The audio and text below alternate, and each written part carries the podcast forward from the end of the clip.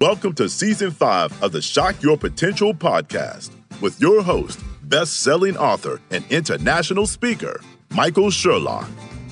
The Shock Your Potential podcast is dedicated to entrepreneurs looking to up their game, increase their income, and scale their businesses to new heights. Shock Your Potential is a professional services company providing affordable services to small businesses, matching entrepreneurs with virtual assistants and offering specialized leadership and sales training to companies around the world. Learn more today at shockyourpotential.com and listen in now to another motivating episode that will help you to shock your potential. Thank you for joining us on another episode of Shock Your Potential. I'm your host, Michael Sherlock, and all month long we are talking to entrepreneurs who deal in technology. And I can't wait to talk to this guest because we're not just going to talk about technology and how he uses it, but really how we get other people to embrace its usage. So this is going to be really good. So Patrick McCreesh provides executive leadership on strategy, analytics, and change management, and he does it through consulting and facilitation and and very importantly, research. Now, he successfully leads teams to develop strategic plans and analytics programs, and also to use all that to guide change management on large scale transformations within business. He designs and executes institutions that are built to last, and he knows that he's done this for more than 18 years with his experience letting you know he's seen it all. Believe me, he's already told me. He also had more than a decade with consulting leader Booz Allen Hamilton.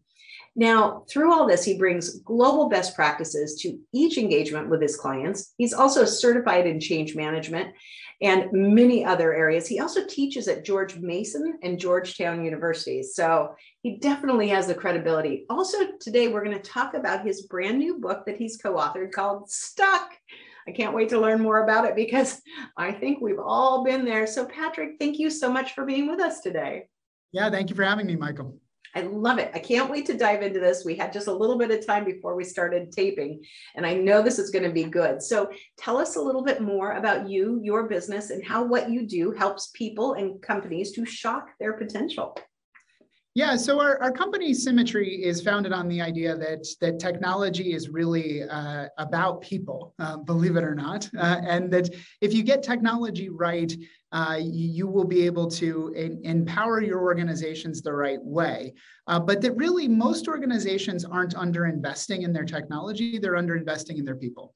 And mm-hmm. so, what we kind of focus on when we come in and work with organizations is getting any sort of digital transformation or analytics program right by starting with people, by looking at what do people need in order to, to succeed around their analytics program, their technology usage. And when you start with that in mind, you then kind of back into how do we build the right technology? And you also back into how do we get the right people for the work? And our motto at Simatree is exceptional people empowering exceptional people. That's the way that we kind of think about the business that we're building out. And from the start, we've wanted to find great people that we could bring together and align with great businesses. So we are not just building a consultancy that comes in and advises people with kind of the tried and true but perfect techniques that cannot be modified. We're trying to come in with the right people, the right ideas, and right solution that works for what that organization is going through. So everything for us is about alignment. That's how we got to the name symmetry, because you create alignment. And when you do that with your people and your technology, then powerful things happen. And really, organizations can realize their potential. Do you think today, you know, from my age, my advanced age, you know, I remember the time before computers, you know, were widely used in work. I remember the time before cell phones. Uh, I remember time of pagers. And it seems to me that in some sense, you know, we're kind of moving a, a lot of people that weren't um, as comfortable in technology. So uh, a little older than me, they're they have become used to certain parts of technology. But it seems to me, it just seems logical to me that we would have people just be really comfortable and want to embrace technology when it makes their jobs easier. But I think there's still, in a lot of cases, hesitancy, maybe to even use some tools, some technological tools to their full extent. Like, okay, I'm going to use my you know, a task management system, Asana, and I'm going to use it this way, but I'm not going to use it that way, whatever that way is. Um, yep. Are those some of the things that you face when you come into organizations? Yeah, absolutely. Part of the reason for that, uh, it, and that's something that we can get into when we talk more about our our, our book stuck, but I'll get I'll stick more with kind of the business side for a second. Part of the reason for that is that sometimes we don't quite know why we're rolling out a technology in the first place. Yeah. So we have to get into capability alignment for what we're doing and get that purpose right from the start. So again, I'm going to I'm going back to alignment. I use the word a lot. Yeah. And, and so sometimes we will come into someone and say, we're rolling out this new ERP and you're going to use it for all of your work. Mm-hmm. And someone will go, okay, I got it, but I don't work in supply chain issues. I don't know how I use it. And so sometimes we just have a, a total mismatch between a strategy with a technology rollout and the jobs that we're rolling it out to. Yeah. That's on us as the people rolling it out. And, and so that's that's I think a big part of, of the problem. And yes, the goal of what we try to do in our change management work is create that more effective alignment so that mm-hmm. people can see themselves in what's happening. And then I do think that to, to get more now into the, the ideas behind our book Stuck, why do people get stuck when that happens? Well, that's because they're they're used to doing their their jobs and living their lives a certain way. Mm-hmm. And the way that they live their lives is really formed by what we call MEL, memory, emotions, and learning. Mm-hmm. And, and it's an important concept. It's how we operate and uh, live a day to day. You, you think about a very simple example of getting up and going downstairs to get your cup of coffee. If that's your daily routine, then you built a memory, emotion, and learned set of behaviors around doing that. Well, the same is true in the workplace. You come in every day or you sit down at your desk at home every day doing a certain set of things. When we come in to change that and we roll out a new piece of technology, we are making, we're not necessarily saying to them, hey, your job has changed. Right. But are we making the most effective communication that we can that tell, helps them understand why they need to create new memories and effective emotions that will help them realize what the work will be like with that new software or new solution. And, and, and that's to answer your, your question. There's a lot more behind that that we can dig into, and I'd love to keep going through it. Yeah, and it's it's really, and I love how you hit on the emotion part of that because you know sometimes as a leader when you're like hey this is a brilliant new tool this is going to this is going to streamline what we do we're going to be more effective we're forgetting that the person isn't necessarily resisting because they're like, whoa, I don't want to learn that. But there's like, oh, wow, this is fearful. Or what is it going to, what if I can't learn it? Or what if I have a problem? Or what is this going to mean for me? There's a lot of emotion also involved in having to learn something new. And sometimes one of the things we want to do is put on the brakes, like, whoa, yeah, no, that's absolutely right. And so this is where this is where it gets helpful to get into the way our brain works for just a half a minute. Yeah. I mean, we have three major parts of our brain. We have this kind of reptilian brain that just reacts to things. Mm-hmm. And you know, that that that reactive side is there for our survival. We then have this middle part of our brain that develops second, which is where our memory, emotion, and learning is all co-located. And then we have the third part, which is we, where we think of more our, our, logical brain. That logical brain is the way we like to think we all operate as rational actors, but we don't. Like, let's be honest. it is that middle brain, our emotional brain, where really a lot of this behavior happens. And it's because the memory, emotion, and learning are so closely tied together that when we say you, we're changing a software, the memory of sitting down and doing the activity that we do every day, the memory of getting to the computer is exactly the same, except now I log into a different system and that memory isn't there anymore. But all of the emotion was attached to the old memory. Mm-hmm. And now we've changed something. And so there, of course, there's an emotion that, that comes along with that. And there's really only six executive emotions. And so the one that gets triggered most often is fear and it's anxiety. Yeah. And that triggers very quickly for people because it's just different. Right. And that's a logical response and not in the sense of our brain, but it is logical if you think about it mm-hmm. because we're taking something away that has been a known memory, a learned behavior that we have spent a lot of time getting people to learn, usually. And now mm-hmm. we're taking it away from them. So they are going to have an emotional response, and it's a biological response. Whereas we like to think, oh, well, we've given you more money to take something new on. Why can't you do it? or we like to think, hey, we just decided to change the performance expectations around your role. So you need to know how to do your job differently. Why can't you do it? Yes, those are things that are good for rational actors. We're not rational actors, we're emotional beings. And the emotion of fear and anxiety will often overrun anything else that's happening with us. Oh, I'll tell you, um, this has been quite a few years now, but I worked for a very large organization and we were bringing multiple companies under one roof, under one operating system. You know, I think there were 18 separate uh, CRMs. You know, eight, every ERP was different. Every piece of the technology was different. Brought them all under one roof. And I hadn't been paying it to some, you know, we had something built out completely brand new to the specs of this new company. And I hadn't really been involved because my portion of the business that I ran was going to be the last portion that was um, transitioned to the new. So I knew I had plenty of time. Well, in the middle of all this, um, we changed the roles of the vice president. So where I had been before, now I had uh, just a quarter of the US instead of one giant business within the US. And the day that I took over was the day that they went live with our largest business unit in my new development and no one had tested it. They had not tested it. They like shut the lights off on one and turned the lights on on the new one and had not trained people appropriately, had not tested it on massive levels. And I'll tell you, I I was ready to quit that day, the next day, because my team just panicked and they, you know, they're like, I can't function. I can't, I can't make a sale. I can't talk to our patients. And I was like, okay, how do we solve this? Because the emotional fear turned really quickly to anger, turned to just, I'm shutting down, forget it, I'm done.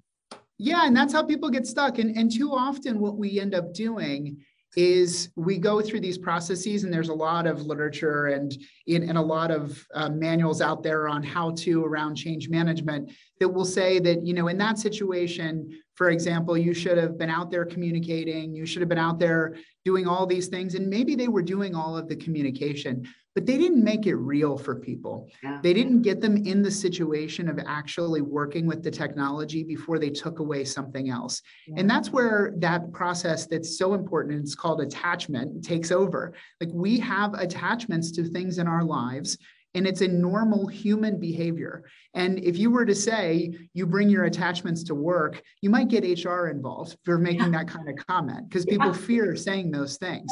Yeah. But our first book was called Attachments in the Workplace because you cannot leave them at home. They, you can't leave them anywhere. It's part of human behavior to create attachments. And societies have grown by creating attachments. And we create even organizational cultures around the notion of attachments. And then we suddenly make a change and go, oh, wait, wait, wait. We don't want you to be attached to that. Yeah. We don't want you to think about that.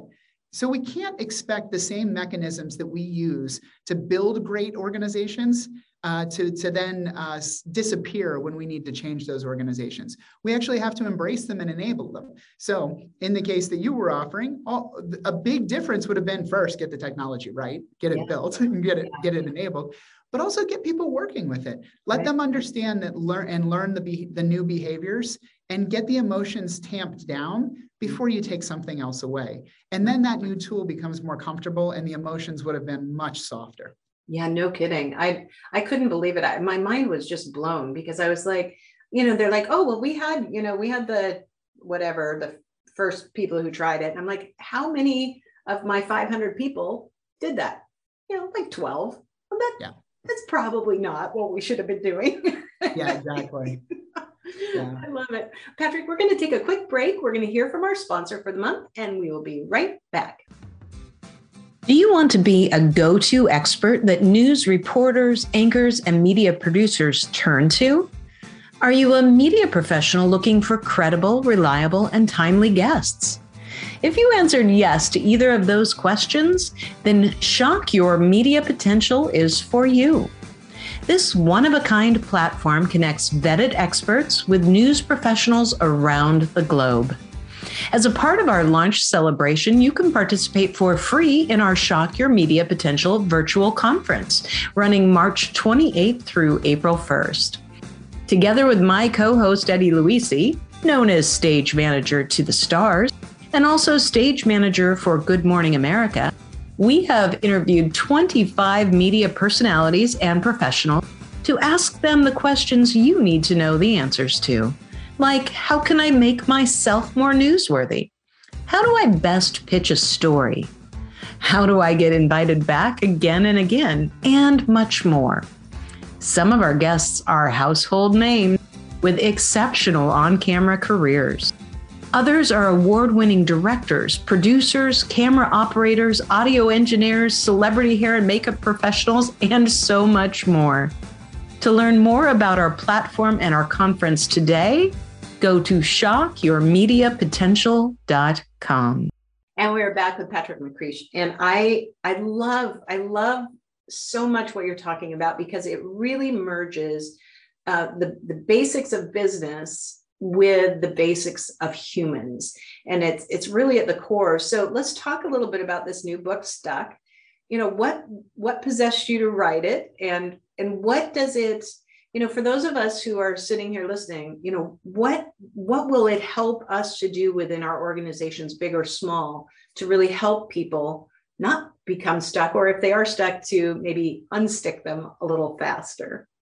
Yeah, so um, my, my co author, Victoria Grady, and I have been working together now for the last, uh, I guess, almost 10 years uh, on, on different research projects. And I have to give Victoria even greater credit because she's been at it for about 20 years doing this research around attachment in the workplace.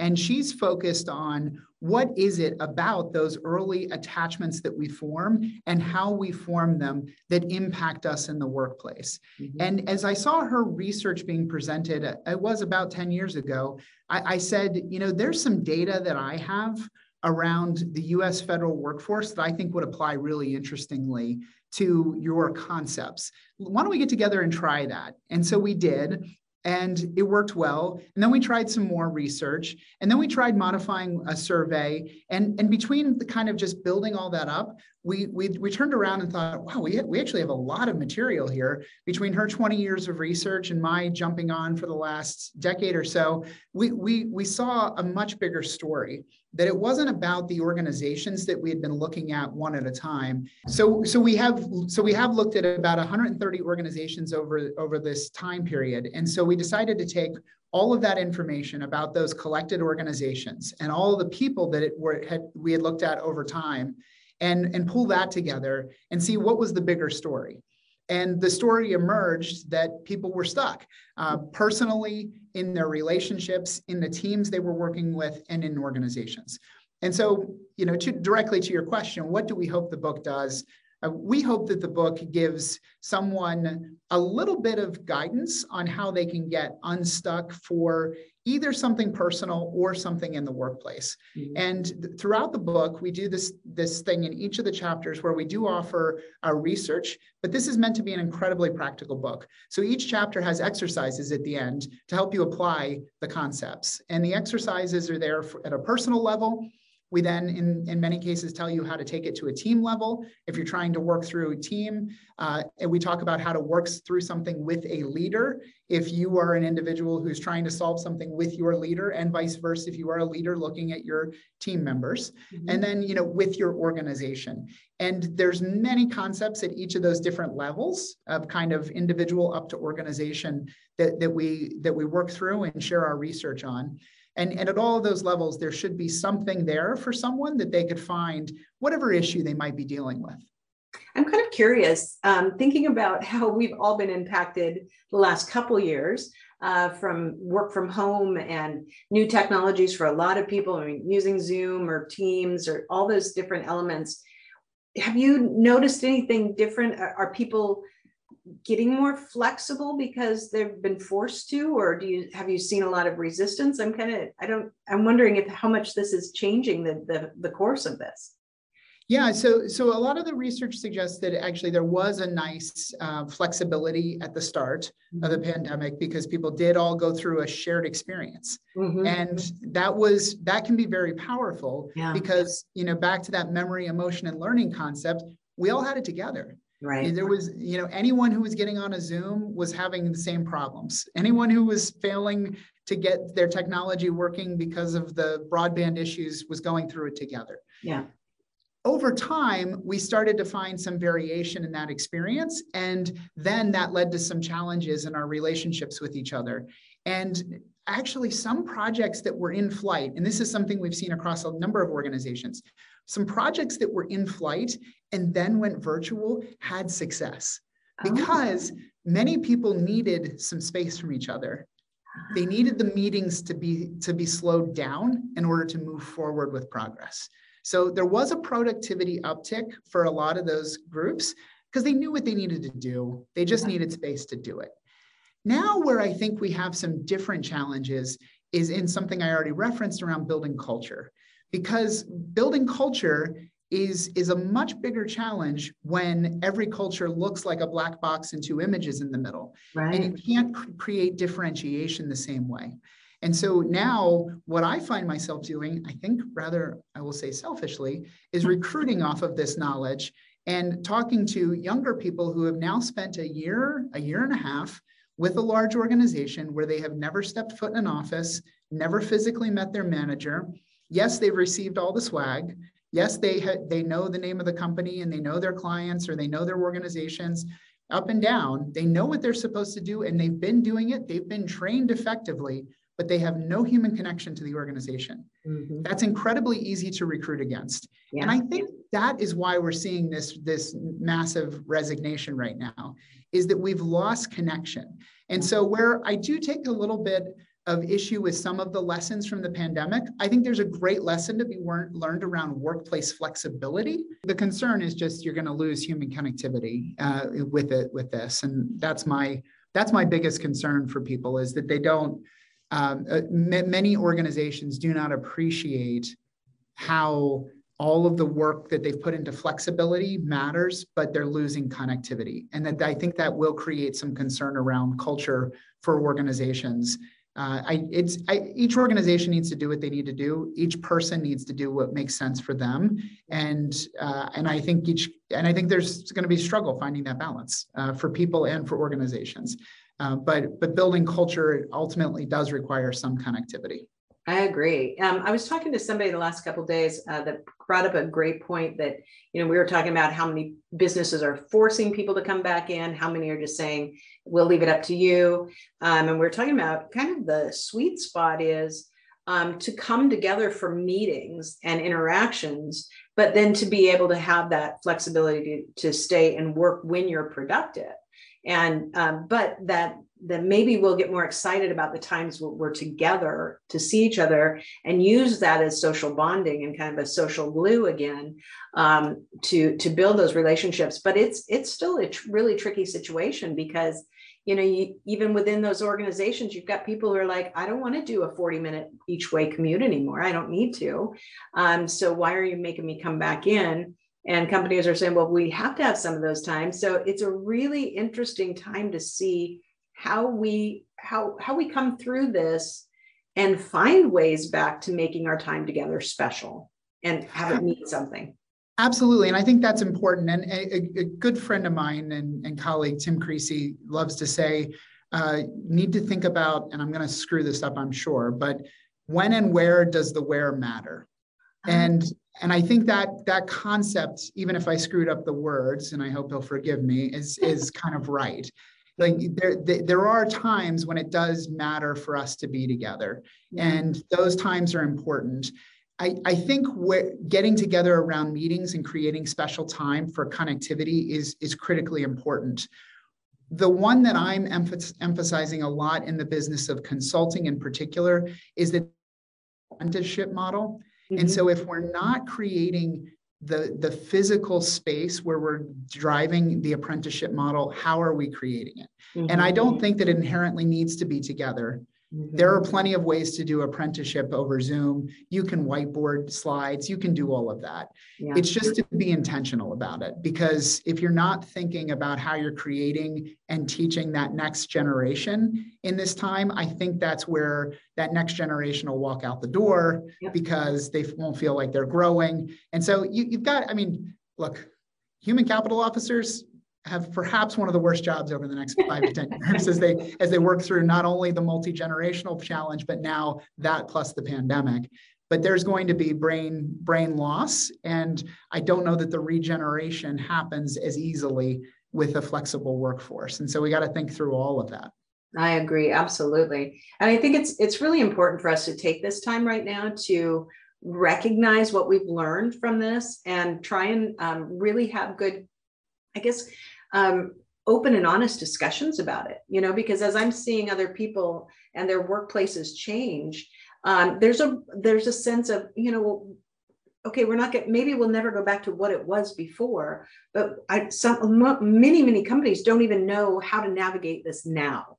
And you know how we're how we're going to get through this will define what business looks like and how successful businesses are for decades to come. It's that important, not just to flip a switch and say everybody's back in or everybody's remote or we're going to have hybrid. There has to be conscious effort put into making the right decisions, but by doing it by having the right discussions.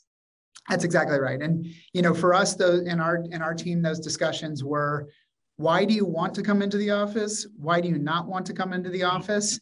How do we remove the barriers on the why you don't when we want you to? Yeah. And, and so that we can make that easier for you. So mm-hmm. if it's the commute time, how do we select the days and the times that make more sense? So right. not expect you to be here at 9 a.m. if if that doesn't matter for what we're trying to accomplish, because right. it doesn't a lot of times for Absolutely. us.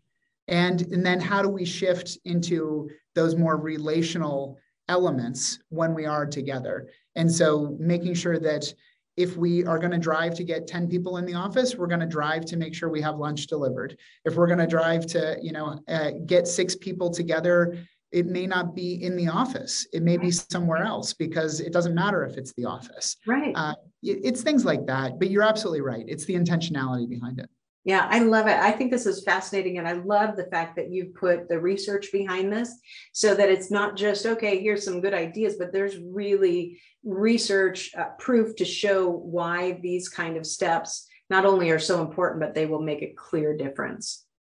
Yeah. And I think, and I mean, just to tie it back to that, I mean, what we know is that uh, there's this, that's the old story of the tortoise and the hare like the the brain in that story is the tortoise mm-hmm. and all of technology and our society is the hare and and the brain is not keeping up it mm-hmm. and it never will but the slight difference on the in the twist in the story is that in in this case the tortoise like has a lasso that just grabs the hare no matter how fast it tries to move uh-huh. and, and like just pulls it back right that's what we're dealing with.